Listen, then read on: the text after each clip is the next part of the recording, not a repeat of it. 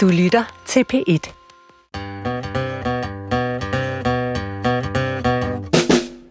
Du lytter til Vildt Naturligt på B1.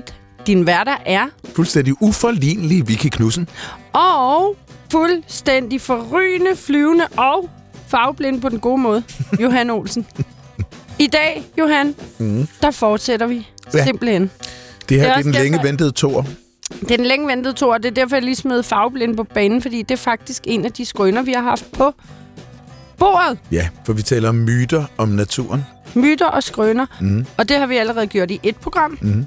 Og nu er det simpelthen tid til program nummer to. Ligesom sidste uge, så har vi igen besøg af jer to. Og tusind tak, fordi I, I gider komme herind igen. Det er altså en kæmpe hjælp. Det er virkelig folkeoplysning, det her. Tak til dig, biolog og naturvejleder Bjørli Marta Lermand. Og tak til dig, kryptobiolog Lars Thomas. Og hvis man ikke Nå. har lyttet til første afsnit af Mhm. Skrøner og Myter i naturen her, så kan man jo sige, at så er man gået glip af meget, men så kan man jo bare nå ind og, og, og ligesom lytte til det efterfølgende. Ja. Nu har vi ligesom sidst Bjørlis hat. Bjørlis hat Bjørlis, bliver hat. brugt som, Bjørlis ikoniske hat. ja, bliver brugt til simpelthen alle spørgsmålene. Ja. Nu må du godt trække Okay, ind. jeg trækker ind her. Flamingoer står på et ben for ikke at komme til at fryse. Hvad siger I? Er det korrekt? Nej. Nej, du siger nej.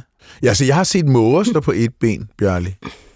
Og, og, og så tænker jeg, at det må da være meget besværligt. Og så står de bare og hygger sig på et ben. Ja, Og, altså, altså... og flamingoer vel også, altså... de, de har det jo ikke med at fryse i deres ben, fugle. De har Nej. jo sådan et øh, vidundernet, et, et rete mirabile, hvor de øh, køler blodet af endeløb ud i benene og varmer det op igen, når de kommer tilbage. Så Mhm. mm-hmm. det ser jo meget koldt ud, når, når, når fugle står på is og sådan noget. Det der med flamingoerne har jeg altså aldrig hørt. Okay. Det kan være, det er bare en, en øh, misforståelse. Men det er jo, altså, hvis man står inde for en zoolo, i zoologisk have inden for en flamingo, og når man står med sit lille barn i hånden, og barnet siger, hvorfor står de på et ben, så Ja. ja. skal far jo svare et eller andet, ikke? Ja. Jamen, det er fordi, den fryser. Ja. Altså, der er, der er jo nogen, der mener, at det rent faktisk har en eller anden form for temperaturregulerende funktion. Øh, det der med at, at trække den ene fod op øh, og gemme den. Men der er også nogen, der simpelthen mener, at de, øh, at de bare hviler det ene ben. Mm. Det koster dem ikke særlig meget energi. Øh, og mange af dem har øh, sådan lidt ligesom for eksempel heste, der jo kan stå op og sove, så kan fugle også låse øh, benledene, så de ikke sådan bare skvatter sammen. Og så kan de nøjes med at lade det gå ud over det ene ben, mens de står der og sover. Man ser jo så også ofte efter et stykke tid, at så kommer det andet ben ned, og så hiver de det be- første ben op, som de stod på. Mm. Og så står de der i en halv time eller en hel time på det, på det andet ben. Mange vadefugle hopper rundt på et ben og søger føde. Det forstår jeg. Hvad det så er... Så det er da underligt noget. Der må være nogle, hvis der er nogle forskere, der sidder og lytter på det her program, så synes jeg, de skal gå ud og finde ud af, hvorfor fanden de gør det. Det kan, jeg giver Men ingen der er mening for rigtig mig. mange, der har de må da troet- også blive skæve i hoften af det, hvis man hvis man har hoppet rundt Nej, så skal du se Gunnar, når han går med halsbånd på. Så går han også på tre ben, for han synes, det klør. Så løber han Ja, ja, ja. ja. på tre ben, så tror folk, han er halvt. Og det er lidt det samme med Ja. ja. vadefuglen, ikke? Så, løber, så er der rigtig mange, der tror, de har mistet et ben eller brækket et ben. Man kan jo også se, at svaner, de kan sådan lægge det op på ryggen. de har og så tror folk også, de er sådan helt, helt... Det er helt galt. Men der har jeg jo så altid sagt, at de bare hvilede det ene ben, Ja. og så svømmede med det andet. Svømme, svømme, svømme. Jeg synes, det er noget underligt Men noget. det er jo også derfor, det er rigtig sejt, hvis øh, en fugl dør af kulde om natten. Mhm. Så det her med, at den låser benene, så kan man jo altså se fugle hænge på hovedet ned fra en gren, fordi de faktisk har låst rundt om træet. Og, This så, parrot is dead. og så hænger de bare med, Det kan som en anden flagmus. Okay, Altså nogle gange når de også er skvat ned, ikke? Men altså, Vicky, har du set det her, eller jeg har finder du set på et nu? billede af det. Du har, set, du har set den. Nå, Den er god nok. Altså, jeg tror, det var en musvåge faktisk. Det var en større fugl, der bare hang. videre. Næste sæde. Lemminger begår kollektivt masse selvmord ved at styrte sig ud over klipper. Det har jeg også hørt. Det er sådan noget med, når der er for mange i populationen, så må de simpelthen rydde lidt op, så kast- kaster de sig lige ud i havet alle sammen. Men Johan, det er jo et spil. Et spil, altså ligesom... Lemmings. Lemmings? Ja, Jeg kender det ikke. Jeg tror, det er kommet derfra. Nej, Nej, nej. det, det er Walt Disneys skyld. Ja, det, Det er i hvert fald en myte, der er gammel, fordi at Walt Disney øh, kendte den og ville filme det, og kunne jo ikke filme det, fordi at det er helt forkert. Der er jo ikke nogen dyr, altså gener for at øh, begå selvmord, de forsvinder, De forsvinder meget, meget, meget hurtigt. Ikke? ja. Så, så, så det er simpelthen for dumt. Det, det, det gør de ikke. Men de ville filme det til en af de der øh, meget kendte Disney-naturfilm. og der må, måtte de altså samle alle de her med, med, lemminger ind i spande, og så smide dem ud kanten. Nej, nej, nej. nej. Nej, Gjorde de det? Ja, det gjorde Ja. de. Nej. For at få det til at se ud, som om det skete? Ja. Ja. Men så er det heller ikke mærkeligt, at folk har troet på det. Så nej, det, Walt Disney var jo det store orakel, og hans, de øh, naturfilm, som Disney lavede, var nogle af de første rigtig store naturfilm, så folk åd det jo råt, Ej, selvom de dybest set bare stod med spanden og kylede ud over, øh, stakkels lemminger. og så stod de så nede Det noget og lige at blive fil-. Så de så bare lemmingerne sådan ryge ud over det her. ved I, hvor historien kommer fra? Historien er, historien er formentlig meget, meget gamle, fordi lemminger har jo det her så mange andre småknæver, at de har, øh, hvad skal vi kalde det, sådan almindelige år, hvor der bare man ser en lemming her og der. Og så har de sådan nogle befolkningseksplosioner, hvor mm. der lige pludselig er lemminger overalt. Mm. Og så har folk set dem vandre rundt til alle sider. Året efter er der ikke flere lemminger tilbage. Hvad er der dog sket med dem? Mm. Øh, og der er det nok meget naturligt, der er opstået sådan en tanke om, at... Øh, at øh, jamen, øh, de løber ud til havet, og så hopper de i havet alle sammen, ja. eller, eller sådan noget i den stil. Det lemmingerne gør jo selvfølgelig, at når der bliver så mange, så begynder der at knive med maden, så vandrer de væk for at finde nogle steder, hvor der Ja. ja. er noget mad. Ja, Øh, og man kan have fundet øh, 20 døde lemminger på stranden. Og, Ja, og der er beviset, de Ja. ja. har hoppet i havet alle sammen. Det er de 20, der overlevede, eller sådan noget i den stil. Ikke? Jeg sidder her og kommer i tanke om en anden myte om lemminger. Nå. Når der bliver mange lemminger, så bliver de ofte ekstra aggressive. Øh, og kan finde på sådan at, at true mennesker, hvis man kommer for tæt på dem. Men det er normalt en fredelig planteæder, ikke? Det er normalt en fredelig plante, en stor, en stor tyk mus, dybest set. Ikke? Og det har så nok bevirket, at man i Norge og det nordlige Sverige har sådan, man har et udtryk, der siger, hvis folk er virkelig arige og aggressive og har meget temperament, så er man gal som en lemming. Okay. I den forbindelse har man så bygget videre på historien, at lemminger kan blive så rasende, så de eksploderer. Nå! Ej, så er man meget sur. Så er man godt nok rasende, hvis man eksploderer. Jeg ved godt, man bruger eksplodere. Jeg eksploderer raseri snart, Ja. ikke? Men, men det siger man altså, at det gør lemminger rent faktisk. Ja, mm. Og det er nu nok, kunne man forestille sig, opstået ved, at folk har fundet rester af lemminger, som for eksempel rovfugle eller andre har fat i, ikke? Og Ja. bare ligger lidt travler her og der. Ja, Ja, så kan. I bare Ja. se. Den eksploderede. Og man kan sågar sagt til børnene, nu skal I dæmpe jer lidt ned, ellers eksploderer I ligesom lemmingerne. Ikke? Gud, Det ja. er smart. Det er smart, ja. Du gal som en lemming. Den synes jeg er meget god. Du kan bruge den over for Gunnar også. Ja. Men nogle gange sker der jo lidt kugeluk op i, i, i hjernen, og man måske er designet til en ting, og så sker der noget, så, så ender man faktisk med at begå selvmord. For jeg har set en skrubtusse meget insisterende været ud i Østersøen. Og den havde det ikke godt. Så det er jo ikke en skrøne, men der kan. Det var jo ikke en masse vandring af skrubtusser, der alle sammen gik i, i havet i stedet for i, i en sø. Men jeg tror, Bjørling kan forklare, hvorfor. Jeg har i hvert fald en, øh, jeg har en mulig forklaring på så dum en adfærd, og det er, at tusser, når de kommer op af vandhullet, efter at de har været haletusser, så går de jo ofte meget langt. Det er der folk, folk siger, hvordan kan jeg finde en tusse i min have, der er 5 km til nærmeste vandhul. Det er ikke usædvanligt, men det de gør, det er, at de går langt, finder et godt sted, der slår de sig ned, er der et par år, og så skal de gå tilbage til det vandhul, de kommer fra. Hvis så der har været en eller anden, der har fundet sådan en tusse, og så sagt, nej, den skal hjem til mig, og man så flytter den Mm-hmm. 5 kilometer i retning af havet. Sådan, så når den skal tilbage til sit vandhul, så kommer den ikke tilbage til sit vandhul, men kommer ud i, øh, i havet i stedet for. Og at den faktisk prøver på at komme hjem, men er blevet flyttet. Man må ikke flytte voksne skorptuser, Man må ligesom slet man ikke ikke flytte må, på- fly- Nej, man må heller ikke flytte øh, springederkopper. De har nemlig det samme. Okay. Men dem er det ikke forbudt at flytte, hvor man kan sige, at vores, vores padder er, er, er, og krybdyr er jo fredet, så dem må man ikke flytte på. Men man må godt tage op og kigge på en tusse, så kan den godt stadig finde hjem. Og en springederkop, må man tage den op og kigge på den, Bjørle, sætte den tilbage samme sted på væggen, eller er det nok til at forvirre den? Øh, hvis man sender den tilbage samme sted på væggen, så forvirrer man den ikke. Men hvis man flytter den en meter, så kan den ikke finde hjem. Mm, Og En meter, skal der ikke mere til? Nej, der skal ikke mere til. En meter, det, det, øh, det, det kan Den godt er jo ikke så stor. For den går efter en vektor. Altså når den går ud fra sin retræte, hvor den har sine æg, mm-hmm. så, så danner den en vektor, mm. øhm, altså en retning og en afstand, som der er hjem. Og den går den så efter, når den har spist sig mæt derude, så går den tilbage til sin æg, og det gør den hele sommeren. Men hvis den bliver flyttet, så kan den ikke finde hjem. Så må laver den en ny retræte. Ja. Okay. Så starter den forfra. Men hvad siger du, Bjørli? Altså nu taler vi om dyr, der eksploderer. Så nogle fugle, der spiser ris efter et bryllup, eksploderer de så?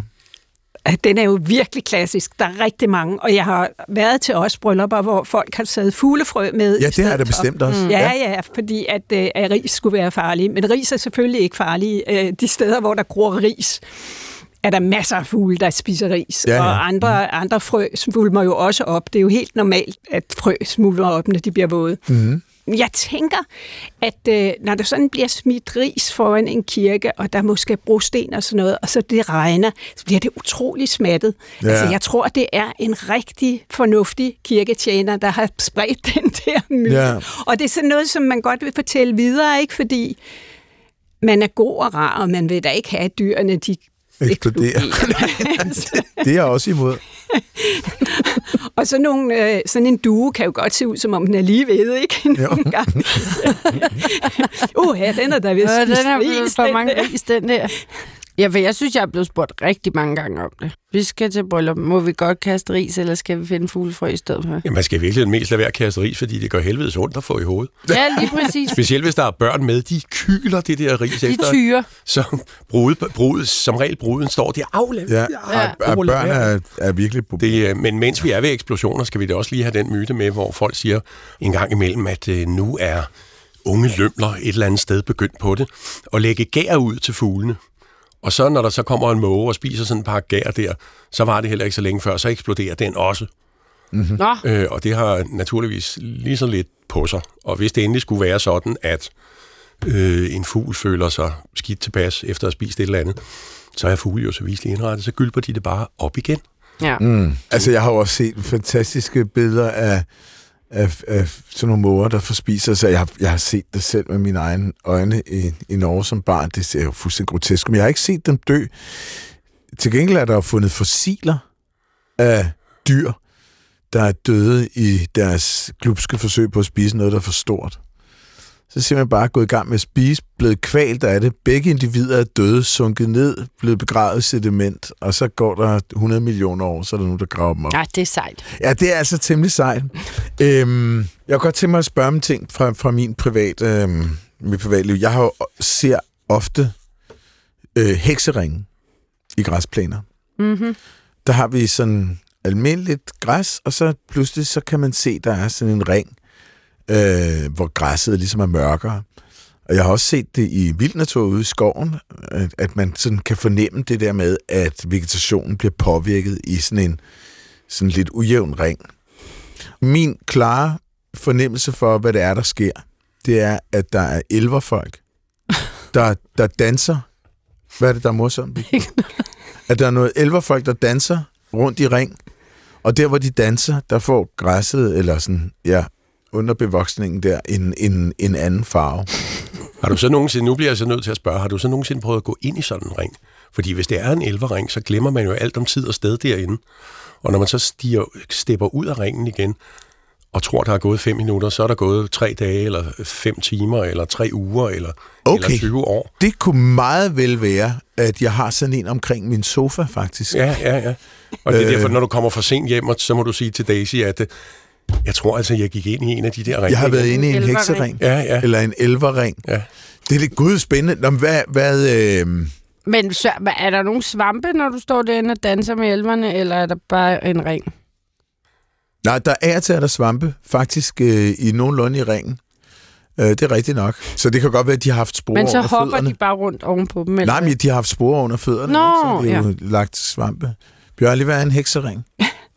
Øh, jamen, det er, når der er en svampespor, der er landet et eller andet sted, så gror der jo mycelium. Du Altså mener svampe. i et elverfodspor? Ja, De lider af fodsvamp. der er altid forskellige forklaringer. Ja. Det her det er den kedelige, ikke? Ja. Svampesporen sender mycelium ud, og det gror hvert år længere og længere ud i ring fra det sted, hvor den oprindelige spore er. Okay. Og der, hvor svampene gror, mm. der nedbryder de jo faktisk så nogle af de store, sådan en som øh, nogle af de der trækhatte, de laver jo faktisk gift, så de dræber græsset Okay. i en cirkel. Men der, hvor svampen har været, når den så mm. gror videre ud, der vil der være frigivet en hel masse næringsstoffer. Mm. Og så bliver græsset særlig mørkegrønt indenfor, sådan så man har en død ring yderst, og så har man en meget frodig ring lige indenfor. Okay, fordi det har nemlig præcis også undret mig, fordi det, det så ud som om græsset havde det særlig godt der. Og så tænker jeg, det er sikkert ikke rigtigt, fordi den kan vel ikke lide den svamp. Men nu har jeg fået en forklaring på det. Så det er simpelthen fordi, at der er blevet frigivet næringsstoffer der, hvor svampen umiddelbart har været. Og så har græsset det rigtig godt der. Eller elverne, der har gødet græsset. Ja, det kan være i diskutis. Så vi lige skal holde liv i den Ja. for et øjeblik. Ja, men det men, meget vel. men, øh, men hvis, hvorfor har man så kaldt det heksering? Og det er derfor, at, at der er for en gang skyld en svamp, jeg kunne, som tit vokser i de her ringe.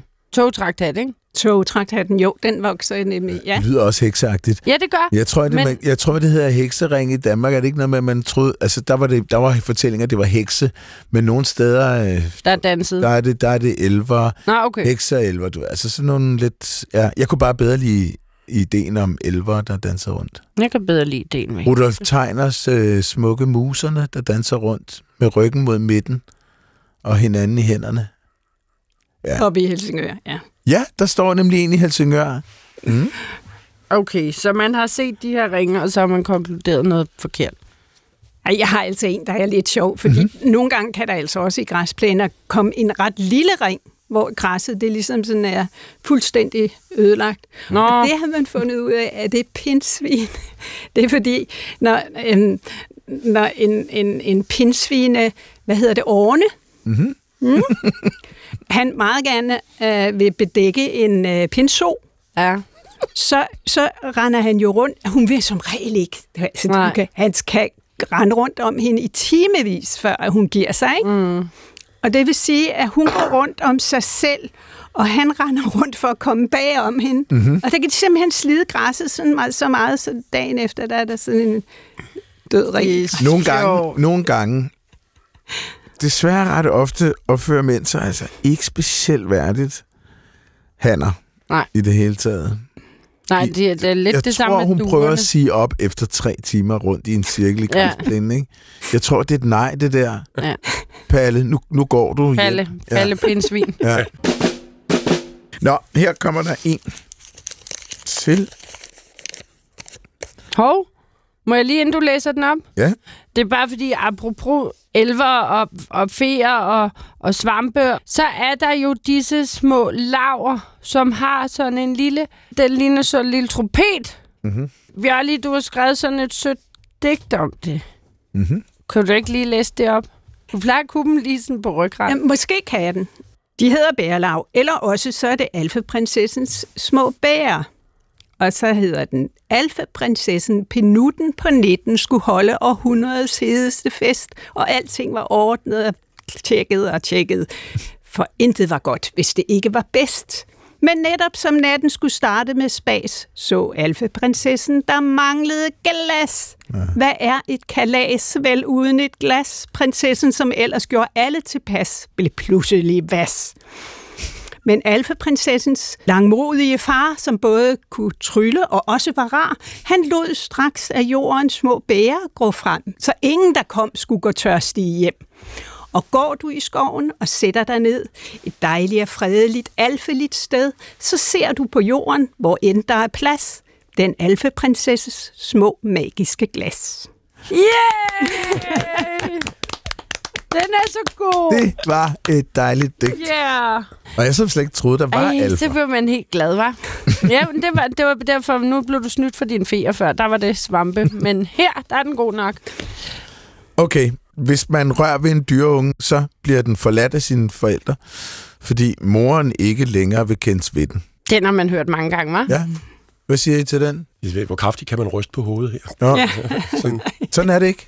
nej. Nej, sådan er det ikke. Jeg var Okay. virkelig overbevist om det, da jeg var lille. det så hvis der jeg endelig også. var en fugleunge, så var det sådan noget med et, altså, ved et, et viskestykke rundt om, eller sådan noget. Så der Jamen, jeg har da også, øh, jeg har da, det har jeg da altid troet var sådan, sådan det var. Men den er vel udledt af, at man havde troet, at der så kom det her rovdyrslugt på, og så ville de ikke kendes ved ungerne. Men Eller- jeg er jo vegetar, jo. Nej. Det der vegetarlugt på, og så vil de ikke kende. Ew. Fy for... Ja, men sikkert også, at man har vil sige, hold fingrene væk. Mm. Altså mange af, at, at det, man finder, det er jo harekillinger, og det er rådyr. Ikke? Og fugleunger. Ja, og også fugleung. Ja, men altså, okay, hvis en fugl er skvattet ud af redden, så kan man jo godt prøve at lægge den op igen. Øhm, men, men, men med rådyr og, og harekillinger, der skal man altså holde fingrene væk, ikke? Mm. Og så har man sagt, uha, hvis du rører, så Mm. vil moren ikke have den. Men mm. det vil hun altså godt. Ja. Altså, der, er- det, der skal temmelig meget til, før en mor sådan skrotter sine unge. Men man skal stadig lade være. Man kan sige, det er måske også en meget god anledning til lige at minde om, at der er jo hvert år kampagner for, at man skal lade dyreungerne være, fordi at vi vil jo så gerne hjælpe dem, hvis de er nødstedt og ligger der. Mm. Og selvfølgelig kan de en sjældent gang imellem rent faktisk være efterladt og ende med at dø af sult. Men så er der nogle ådselsæder, der får gavn af det. Men i langt de fleste tilfælde, så ligger de jo bare og venter på, at mor kommer tilbage. Ja. Og fugleunger også. De hopper jo ud af redden tit, før de overhovedet er flyvefærdige, mm. og så kommer forældrene altså stadig og fodrer. Så selv med fugleunger, hvor man kan sige, at det kan jo ikke flyve, det kan ikke være rigtigt, så er der ikke så meget at gøre. Og skulle en redder endelig være skvattet ned, hvor de slet ikke har fået fjer endnu, de fugleunger, så er der heller ikke så stor chance for, at de klarer den uanset hvad. Så er det måske bare bedre, at der er nogle andre, der får noget med. Ja, Ikke? Naturen er barsk, ja. Ja. men hold snitterne for dig selv. Naturen er barsk, men vi er barskere. Ja. Kan vi ikke lige få afklaret den der med, for jeg var 100 på, og jeg tror, mor, Susanne Knudsen, Mm-hmm. det er dig, der har fortalt mig, jeg ved faktisk ikke, om det var min mor, men jeg føler, det er hende, jeg skal mm-hmm. Mhm. bebrejde. Og det har igen været, ligesom med dyreungerne, hold snitterne væk, så de kan klare sig selv, så har det været den der, du må ikke smide et stykke tyggegummi, for så tror de, det er en larve. Så jeg gik og belærte samtlige børn i børnehaven og senere folkeskolen Mhm. mm-hmm. om, at de skulle ikke spytte deres tyggegummi ud, for så kom der altså en fugl og blev kvalt i det tyggegummi, fordi den troede, det var en larve spiste det. Ja. Mm. Er det rigtigt? Ja, det er noget svineri at smide tyggegummi i Ja, naturen. Ja, det er det da. Og lige sådan som den der, det der ris, som er noget, man skvatter i, ikke sådan en rigtig god måde at få folk til at lade være med at spytte Ja. tykkegummi ud. Ikke? Men det er selvfølgelig noget sludder. Der er ikke nogen fugle, der tror, at, øh, at, at det er noget, der kan spises. Da jeg oven i købet, den er illustreret ude på nettet, har jeg set med et par landsvaler, der sidder og kigger på det her ja. stykke tyggegummi. Og altså bare forestil sig en landsvale En tage et stykke tyggegummi op. Det gør den ikke. Den fanger sin mad i, i luften. Ja. Men altså, det der med tyggegummi, man har da sikkert set kraver, eller alger, eller skader, eller måger, eller sådan noget i den stil. Tag fat i et stykke tyggegummi, men de smider det jo igen. Mm. Altså, fordi det er jo bare det er jo intelligente og nysgerrige fugle, der tænker, kan jeg vide, hvad det her er? Nå, mm. det var ikke noget. Væk med det igen, ikke? ja. Man kan også se, man kan også se, øh, se kraver samle cigaretskodder op, men de æder dem jo ikke. Nej. De tjekker bare lige for at se om. Og sådan, det en, sådan, et, øh, det, sådan et cigaretskåret cigaretfilter kunne jo godt ligne en lille larve, ikke? men Ja. de kan da sagtens finde ud af, at det er ikke nogen larve, så hvorfor mm. skulle de dog overhovedet spise det? ja. Men det kan man altså godt tro på som barn.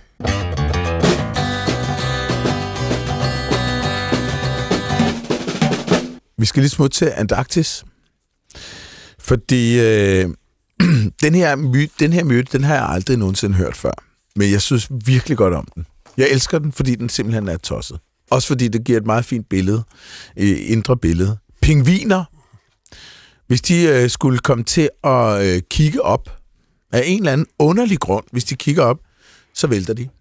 Og der kan de altså have sådan en stor flok pingviner, der simpelthen bare vælter som dominobrikker, hvis, øh, hvis et, et fly passerer dem hen, og, og, de alle sammen, og de alle sammen kigger op. Det har jeg heller ikke hørt før. Der er faktisk engang en, der er fløjet hen over en pingvinflok og har set dem vælte.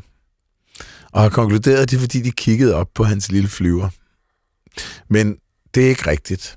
De har det altså, de kan sagtens kigge op uden at vælte. Evolutionen har været dem noget i. Igen? Ja, ja, det har været ret vildt. Men de kan godt blive virkelig, virkelig bange, mm. hvis der kommer sådan en lille, larmende øh, to personers flyver drønende lige hen over dem. Men det var faktisk en myte, som eksisterede åbenbart i mange, mange år. Nej, det er At sjovt. pingvinerne, de vælter. Når de... Men... Ja. Ja, men der kom endda historier om, at nogle af, de, at nogle af baserne, øh, der er forskningsbaserne, der er på Antarktis der, de var nødt til at omlægge deres flyruter, når de kom ind og landede eller skulle op igen, for at flyve udenom de her kolonier, som man ikke sådan gang på gang havde det der 30.000 kejserpingviner, de væltede på en gang, Nej, og, og ikke kunne tage sig ordentligt, øh, ordentligt af deres æg eller deres unger eller Det sådan er også noget andet. de er ærgerligt. stresset nok på forhånd. Fordi Ja. de tumlede rundt på den måde der, ikke? Og det, øh, og det har selvfølgelig ikke noget på sig, andet end lige så selvfølgelig, hvis du flyver hen over en pingvinkoloni i 20 meters højde i sådan en lille maskine der, Ja. så bliver de stakkels fugle der skide bange og mm. vælter og tumler for at komme væk. Men der er de der geder, hvis de bliver forskrækket, så, så Det er de helt stive. Og bliver de helt stive og vælter. Jamen, dem har man jo decideret på, for, Jamen, Det er en avlsting, okay. for at få dem til at blive sådan der. Og Ej, man det kan bruger, ikke være naturen selv, der har fundet på det bruger, der. og så bruger man dem jo, altså øh, nogle steder, hvor man har, i de i lande, hvor man avler mange geder, så hvis du har en gedeflok, så har du en to-tre stykker af de der, som når de bliver, øh, når de bliver forskrækket, bliver helt stive og bare falder om. Fordi hvis der så kommer et rovdyr, så styrter alle gederne afsted. Og så de der fire offerlam der, Ej. de, de dejser bare om, og så er det altså dem, der bliver et, i stedet for de gode geder. Nej, kan du sige, de kommer ud i flokken? Nej, hvor hyggeligt. Jeg har stået i en stald hele livet. Hvor er det bare fedt at være sammen med jer alle sammen, mine venner. Nå. øhm, der var et gang et barn, der sagde til mig, ved du, at elefanten er det eneste dyr, der ikke kan hoppe? Og så sagde jeg til barnet, jeg mener heller ikke snegle kan hoppe. Og så sagde barnet, ej, men altså dyr, dyr. Så jeg tænker, at barnet har, Dyr, dyr, har dyr. refereret til pattedyr, eller noget med noget pels på, ikke? Hvad med pingviner? Jeg er med på, at det ikke er pattedyr, Hvad med men, blåvaler? men, Men men de har heller ikke pels på. nej, Et dovendyr kan garanteret heller ikke hoppe. det vil jeg heller ikke tro. Men kan elefanten hoppe? Nej, det tror jeg ikke. Nej. Nej. Men vi må kunne finde flere dyr, der ikke kan hoppe. Dovendyr, nej, de kan ikke hoppe. Det er et virkelig godt bud, det der, Bjørne. Jeg har Pingvin? faktisk set dovendyr på jorden. Ja. Det går ikke optimalt. Nej. De, de hopper sgu ikke. Pingviner kan faktisk godt hoppe. Ikke meget, men de kan. Nå, Okay, de kan godt De lide kan bitte slippe. hop. okay. Hvad er der ellers af muligheder? Altså, der er masser af dyr, som ikke har fødder. Flodheste. Kan, flod, Flod- flod, Flodheste, kan flodheste hoppe?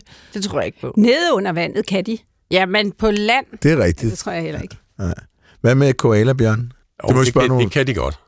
Det jeg Altså, tro. jeg har set koalaer i Australien, som er nede på jorden, som hopper op Nå, i så træet. hopper de Okay. op og sådan, det er først, godt nok kun 30-40 cm, men de hopper op første gang. Mm. Okay. Det er ikke sådan, at de bare går hen til, og så begynder. Sådan okay. som et dovendyr øh, typisk ville gøre. Koalaer kan godt hoppe. Okay. Til, gengæld, til gengæld tror jeg ikke, at vombatter kan hoppe. Øh, Okay, nej. nej de, de, de, ser, ikke- de ligner ikke et hoppende dyr. nej. Men hvorfor også hoppe, hvis der ikke er nogen grund til det? Hvad med muldvarp? Den kan heller ikke hoppe, når den Jeg kommer vil op. simpelthen ikke være med til, en muldvarp kan hoppe. Nej. Nå, så vi har lagt den myte ned. Vixen, har du en lyd med? Jeg skulle lige til at sige det. Er det rigtigt? Ja, men det er faktisk igen Mhm. en, der har været sød at sende en lyd. Nemlig Malene.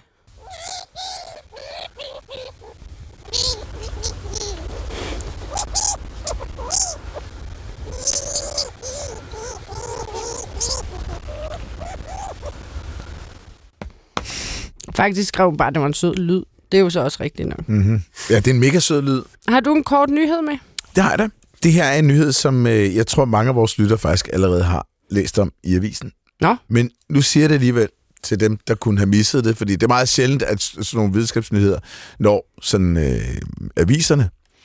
Men det her er ret sindssygt. På Lawrence Livermore National Laboratory henne i Amerikas Forenede Stater, er der sket en lille revolution, kan man sige. Forskerne er lykkes med at ekstrahere mere energi fra et såkaldt fusionseksperiment, end det umiddelbart kostede at sætte det i gang. Maskinen, en såkaldt fusionsgenerator, genererede 3,15 megajoules fra en, et laseroutput på 2,05 megajoule.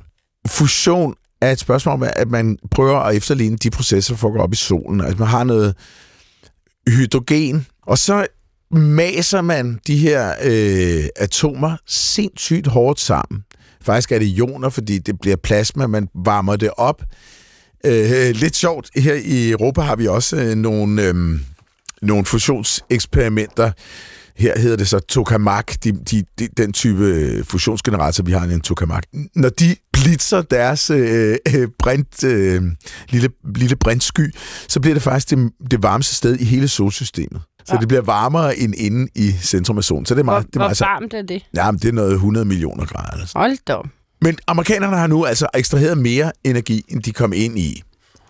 Og der skal man selvfølgelig lige sige, at det energi, de ekstraherede, det, der kunne vi måske lige komme nok til en ko- kogekedel eller to. Altså, det, det er ganske lidt. Ja, ja. Men det er bare for øh, at bevise for, at de kan gøre det. Man har jo arbejdet på det her siden, jeg tror, ideen til de her type generatorer kom op i 58 eller 1958. Så det er altså, ja.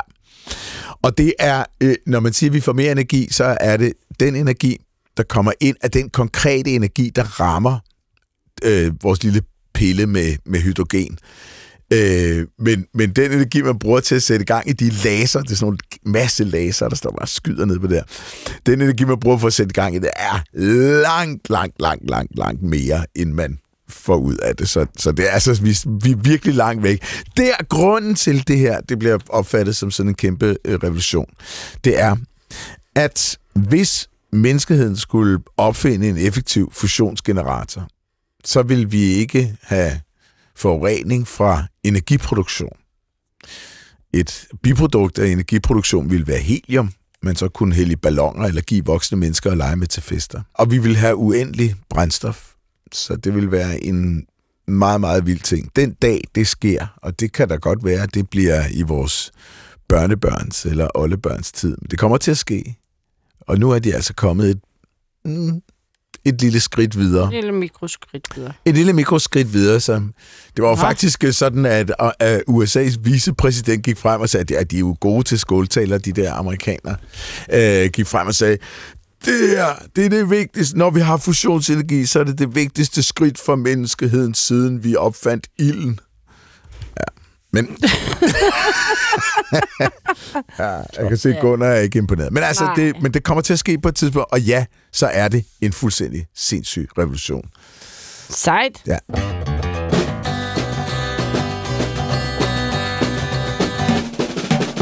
Nå, men når det kommer til skrøner om æderkopper, Mhm. mm-hmm.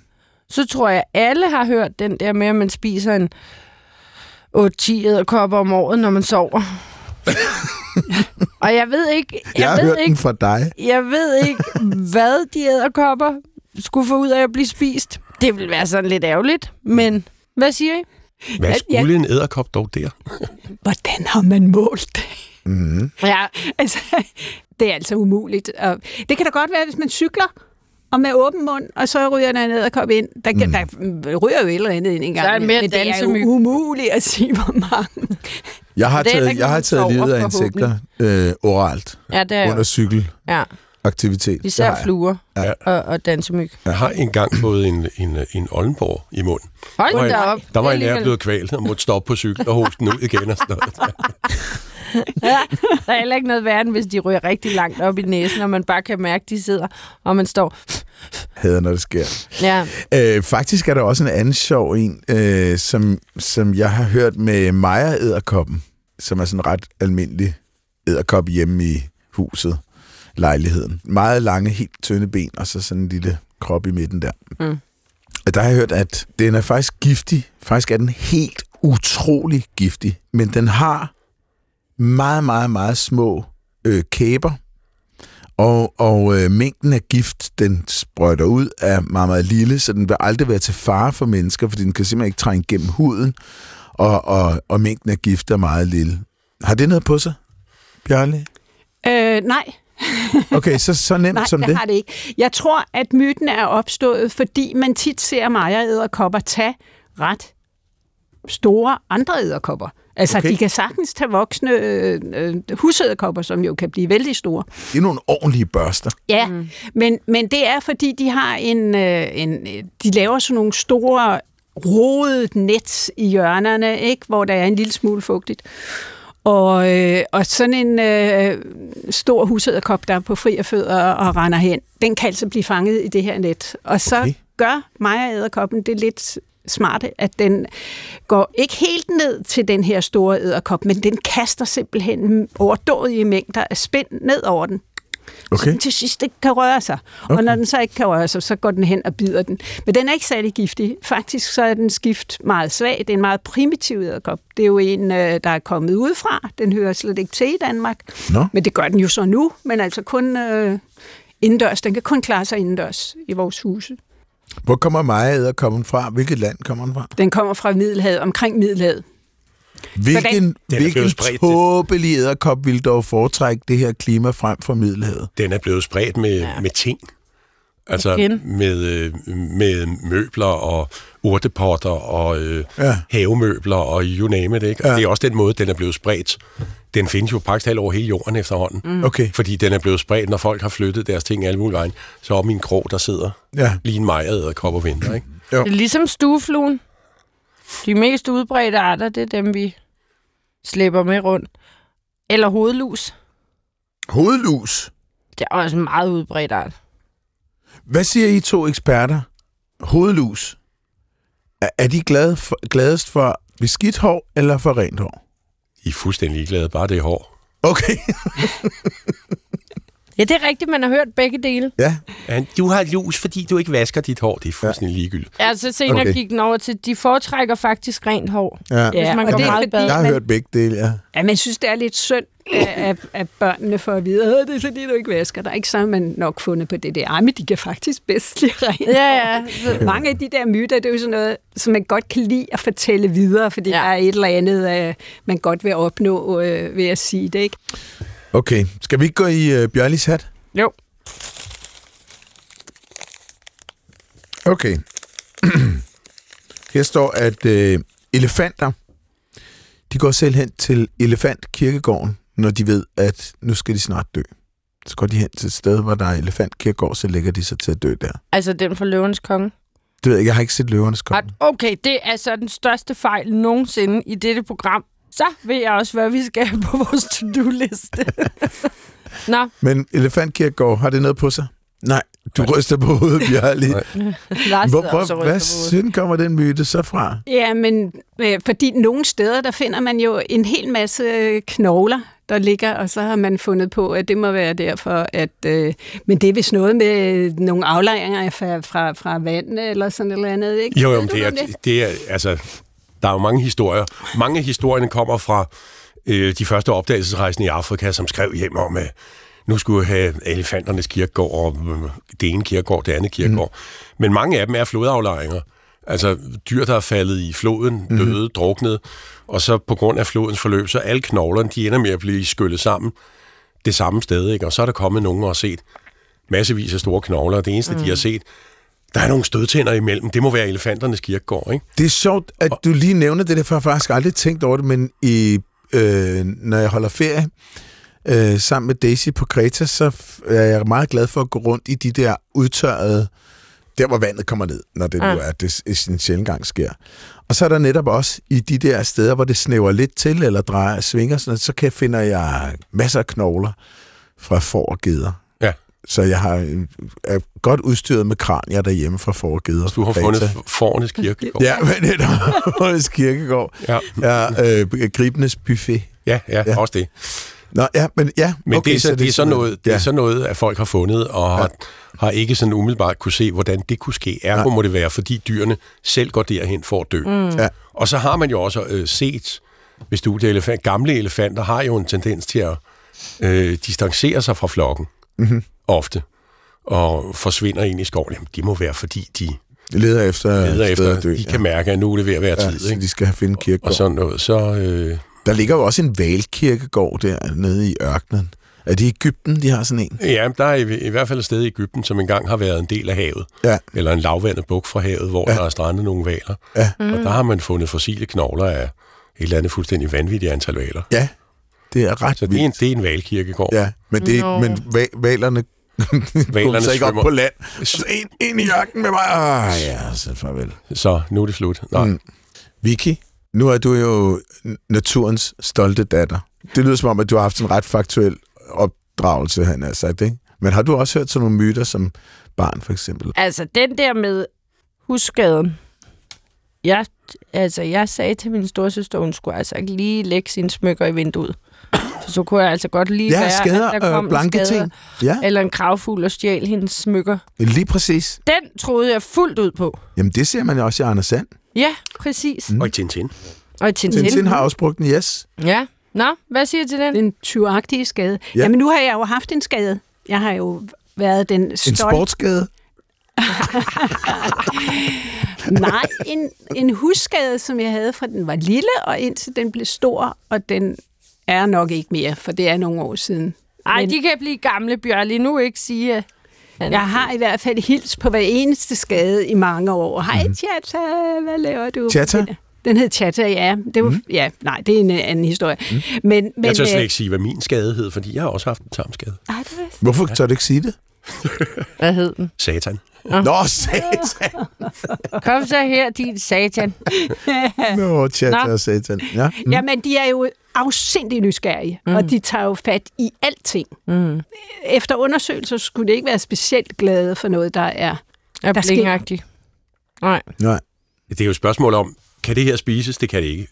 Mm. Hvad så med den her? Kan den spise? Nej, det kan den heller ikke. Kan Det er, ikke sådan, at de, det er ikke sådan, at de øh, kan finde på, som man ser det i, i tegnefilmene, at øh, tage noget, der skinner, og så flyve hjem og lægge det i deres rede. Jeg er i redden. spise? Nej, Nej. Det, det, det, det er simpelthen bare en skrøne. Okay. det er det. Vi er blevet holdt for nar, Vicky. Hele livet. Mm. Har du flere? Er der Ja. flere ekspertspørgsmål? Så er der den med... Øhm, altså, noget kunne jo tyde på, at der står knopsvaner på hvert gadehjørne og venter på at brække arme på folk. Ja. Og alle tror i hvert fald. Altså, De alle står, står og ryger smøger. Og, Og bare Jamen, venter en ja. mørk aften på, at der kommer nogen forbi, så de lige Ja. ja. kan knække en arm. Ja.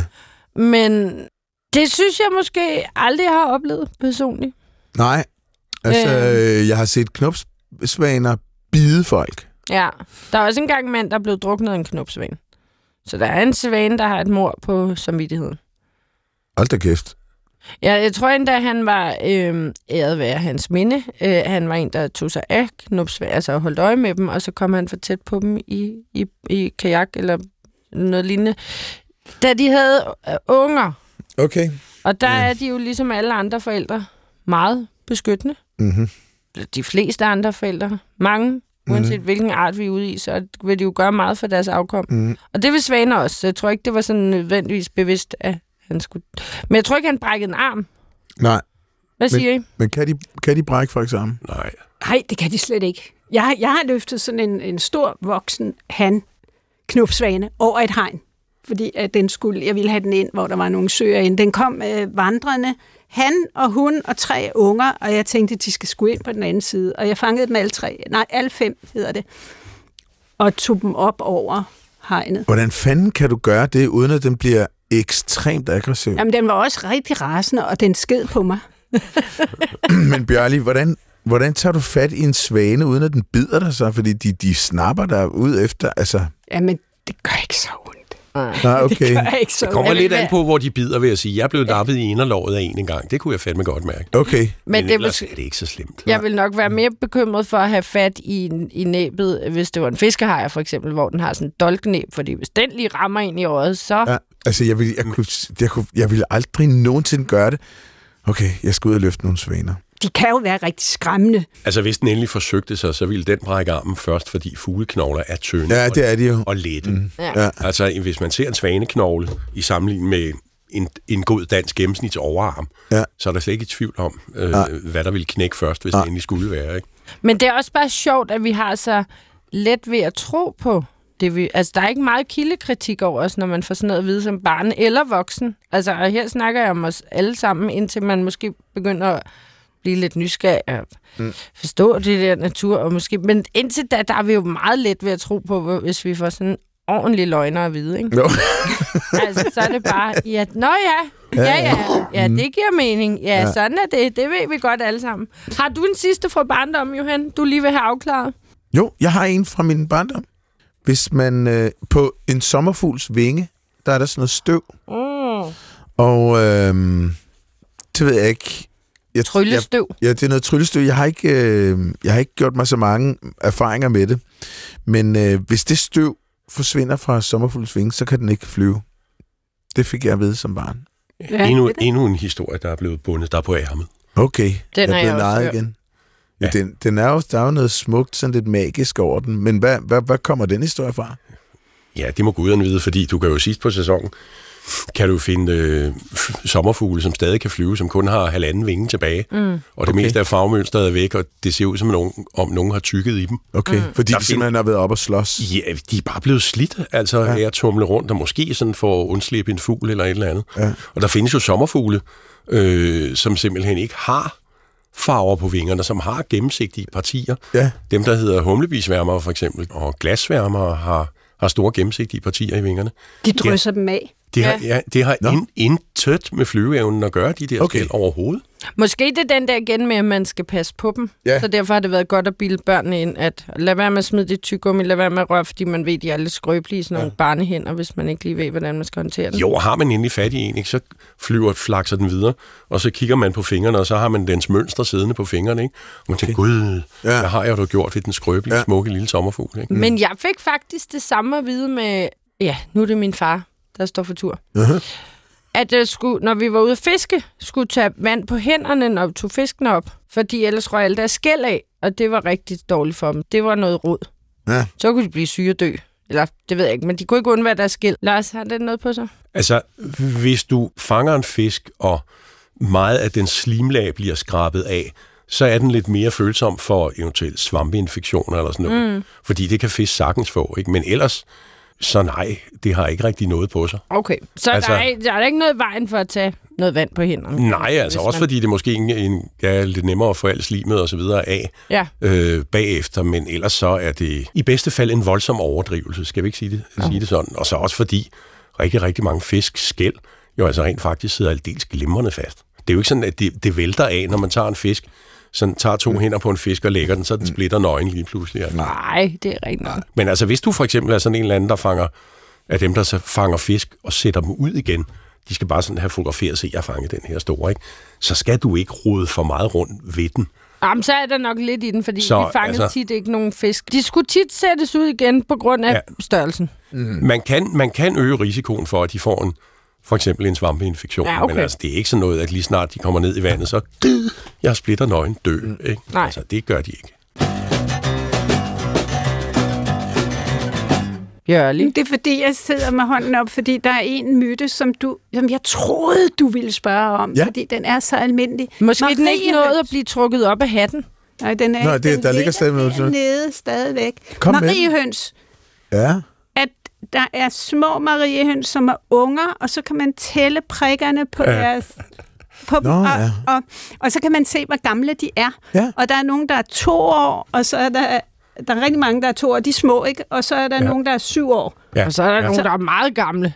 Og så er der dem, der er 24 år, men de er til gengæld små igen, så det, Ja. der er et eller andet, der ikke helt passer. Men det er jo fordi, der, det, det er de mest almindelige. Det er den toplettede og den syvplettede, der Ja, har ja. i hvert fald før været de mest almindelige. Så det så jo rigtigt ud, men mariehøns, de vokser jo ikke, når de først er blevet... Øh, de er jo larver. Mariehøns er jo larver, og så skifter de ud til sidst. Øh, de forpupper sig, og så kommer de ud som voksne biler, så vokser de ikke mere. Mm, okay. Det er der, ingen, der er ingen voksne biler, der vokser. Bare det, at mariehøns er biller, tror jeg faktisk er en overraskelse for mange. For mariehøns er jo mariehøns. Så Men altså, vi har omkring 60 forskellige arter mariehøns i Danmark. Okay, mm. 60 forskellige arter. Så dem med to pletter, dem med syv pletter, dem med, jeg ved ikke, de, det er så bare simpelthen kan- forskellige arter. Ja, det er ikke et spørgsmål om alderen. okay. Og, så er det, og så er det endda ikke engang de samme, øh, de samme arter, fordi nogle af dem, det veksler med, øh, med hvor mange pletter de har og, og så videre. Nå, okay, der kan være såkaldte- variationer i antallet af pletter inden for en art. Ja, det kan der, så der er alle mulige grund til at blive forvirret. Okay, Jamen, det vil jeg så øh, blive ved med at være. Men så bliver vi også nødt til at slutte af med en af mine yndlings, som jeg i hvert fald til stort set alle foredrag for noget mange er overrasket over. Når Mariehønen tisser på dig. Fordi at man står der og sender den op til herre, så tisser den måske lidt, fordi den skal den jo. Mm-hmm. Så er det blod og ikke tis. Og der er blod, der kommer ud af mariehønnen. Det er blod og ikke tis. Det er gult blod. Gult ildesmagende blod, Aha. Johan. Jeg har aldrig slikket på en øhm, tis fra en mariehøn. Jeg tror sgu ikke engang, der er en mariehøn, der har tisset på mig. Hvad har jeg gjort galt? Men jeg tror ikke, du ville glemme det, hvis du gjorde. Du, du okay. behandler den for pænt. Ja, du behandler den alt for pænt. Du er Ja. for blid. Det er et advarselsstof. Det er simpelthen, hvis der er en eller anden, der forsøger at æde mariehønnen, ja. så kommer der de der dråber ud i munden på en eller anden, og tænker, fy for helvede, og spytter den ud igen. Okay. Men skal vi så ikke slutte af med, med der er to klassikere mere, når det kommer til kropsvæsker. Nu er vi ligesom i gang med dem. Okay, en sjældent øh, indledt sætning. Kameler har vand i puklerne. Nej, Nå. det er, Nej. fedt, det er fedt. Og når en kamel så har en lidt sk- sk- sådan slatten pukkel, har han så bare brugt sine fedtreserver? Ja. Det er ikke, fordi den har tanket lidt vand til en kop kaffe eller noget. Nej, Eller det er. Jeg tror, at øh, kameler har det ligesom, ligesom Lars Thomas med kaffe. Ja, Det gider de ikke. det gider de ikke. Nej. Skal bare bede. Men det er jo også det gode ved fedtreserver, at det lager jo også vand. Så, så altså, Ja, når fedtet, har jo sådan en når fedtet bliver multi- nedbrudt, så bliver der dannet vand i systemet. Ja, altså den har ligesom en, en, en multifunktionel mad-drikkepakke deroppe i puklerne, Ja, som er mere effektiv, end hvis det var rent vand. Okay. Det er det samme fuglene kører på. Nå, Fedtlag, og sikkert også mange andre dyr. Nå, så har vi den sidste. yes. Krokodiller, de kan godt finde på at græde. Der kan komme tårer fra en krokodille. Men det er altså fake. Det er krokodilletårer. Den har, det er ikke, fordi den er ked af det. Hvad er det for en underlig historie? altså historien stammer jo oprindeligt helt tilbage fra det gamle Ægypten, rent faktisk. At øh, man, har, man har en fugl, som øh, vist på dansk hedder krokodillevogter. Mm-hmm. Og man har mange gamle, også græske fabler om, hvordan krokodillerne ligger der med åben mund. Og så går krokodillevogteren, den går rundt og piller dem i tænderne for ja. rester af det ene eller det andet der, ikke? Og så en gang imellem, så smutter det altså for krokodillen, og så ryger fuglen med. Mm-hmm. Og så græder krokodillen over, åh, det må du sandelig undskylde, det er jeg vel nok ked af, ikke? Og det er den så bare ikke, fordi den vil godt have en lille fuglesteg, ikke? Men det er myter hele, hele vejen igennem. Det er rigtigt nok, at krokodiller og mange andre dyr, øh, øh, vanddyr, kan græde i gåseøjne tårer øh, på en eller anden måde. Det ser man jo også, når havskildpadder kommer op på land for at lægge æg. Der løber også, mens de ligger, ligger der og graver i sandet og maser og lægger æg, så løber der også sådan nogle store tårer ud af øjnene på dem. Mm-hmm. Men altså, det er et spørgsmål om at bruge tårer til det, der, der er deres egentlige og oprindelige funktion, nemlig at holde øjnene rene og fri for støv, Ja. ja. støv og skidt og udtørring og halløj. Ja. Mm-hmm. Man har jo også fundet ud af, at hunde øh, altså simpelthen kan øh, udskille tårer, når de ser deres ejer. Rigtig glad for at se deres ejer. Mm. Dertil vil jeg sige, at jeg aldrig har set Gunnar med en tår i øjnene, men altså, jeg tager det ikke Det kunne det ikke være en myte? Nej, nej, nej, nej, nej, det er vist det, det her. Det, det jeg kan ikke lige huske, hvor jeg så det. Jeg er ret Alle sikker på, at det var sådan noget. Alle hunde elsker jo mig, fordi de er biolog. Ja, men det Gunnar heller aldrig grædt, da han så dig, vel? Men tårer, jeg tror aldrig nogen af mine hunde, jeg tror aldrig, jeg har set nogen tårer i øjnene på dem. Nej. Men det skulle de altså kunne i ren glædesros over at se. Det er en myte, vi øh, nu kan lægge ud til... Øh, muligvis en myte, vi nu kan lægge ud til, øh, til vores lytter og Ja. høre, om der er nogen, der har øh, nogle øh, historier om grædende hunde. Vi når simpelthen ikke mere. Det er ikke så godt, fordi der er jo masser af andre skrøner, vi bliver nødt til at få. Måske må vi tage dem senere Ja, ja, året. ja. Men det har i hvert fald været fuldstændig fantastisk at have jer på besøg. Biologerne hver, med hver sine specialer, men til sammen orakler inden for myter og skrøner. Mhm. Bjørli Lermann og Lars Thomas. Og øh, så, så vil jeg gerne spørge Vicky, om ikke lige vi umiddelbart før vi slutter, kan høre den der lyd igen. Nej, det var ikke planen. Ah, please. Nej, det kan vi ikke nå. Ah, Okay. Jo, så lad os tage den. Det er Malene, der har sendt den ind. yes.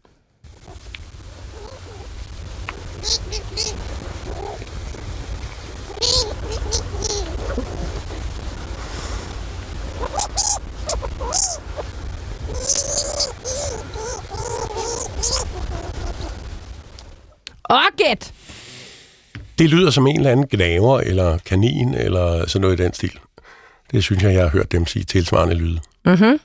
Altså, jeg tror, det er et kul unger af et eller andet pattedyr.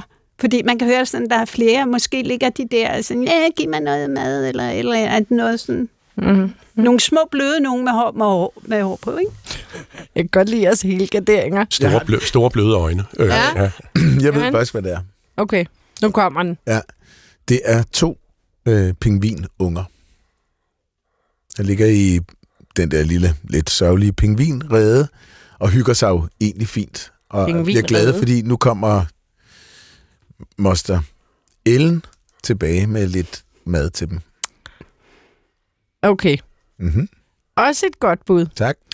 Vinderen i denne omgang er uden konkurrence, men ikke helt rigtigt, Bjørli. Okay. Ej, Jeg kan sige til lytteren, Bjørli ser utrolig glad ud lige nu. det er nemlig en familie af stinkdyr. Det er jo nok mor med hendes unger, som øh, støder ind i en cyklist og lige skal undersøge den cyklist der. Så ja, Og det kan jo være vigtigt lige at have styr på sådan en cyklist, når de krydser ens vej. Så skal man jo lige Ja, ja, undersøge, hvad det er. Så ja. det gør de. Så de tækker ikke efter mad, men de er også lidt nysgerrige. Mm-hmm. Stinkdyr nuttede. Mm. Mm. Apropos kropsvæsker og forsvarsmekanismer. Ja.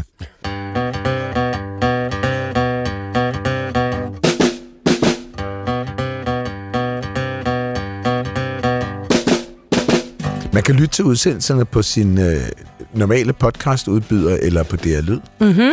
Og mens man lytter til dem, så skal man huske at sende en tanke til Carsten, mm-hmm. Carsten Nielsen, som øh, har gjort det her muligt. Som mm-hmm. er tekniker, journalist, producer og alt det andet. Voksenven. Og voksenven. Ja. Og tak til jer, Bjørli. Og Lars. Mm-hmm. Tak til dig, Johan. Tak til dig, Vicky. Du var fantastisk. I lige måde. Og tak til Gunnar for god ro og orden. Mm-hmm. Og tak til lytterne. Mm-hmm.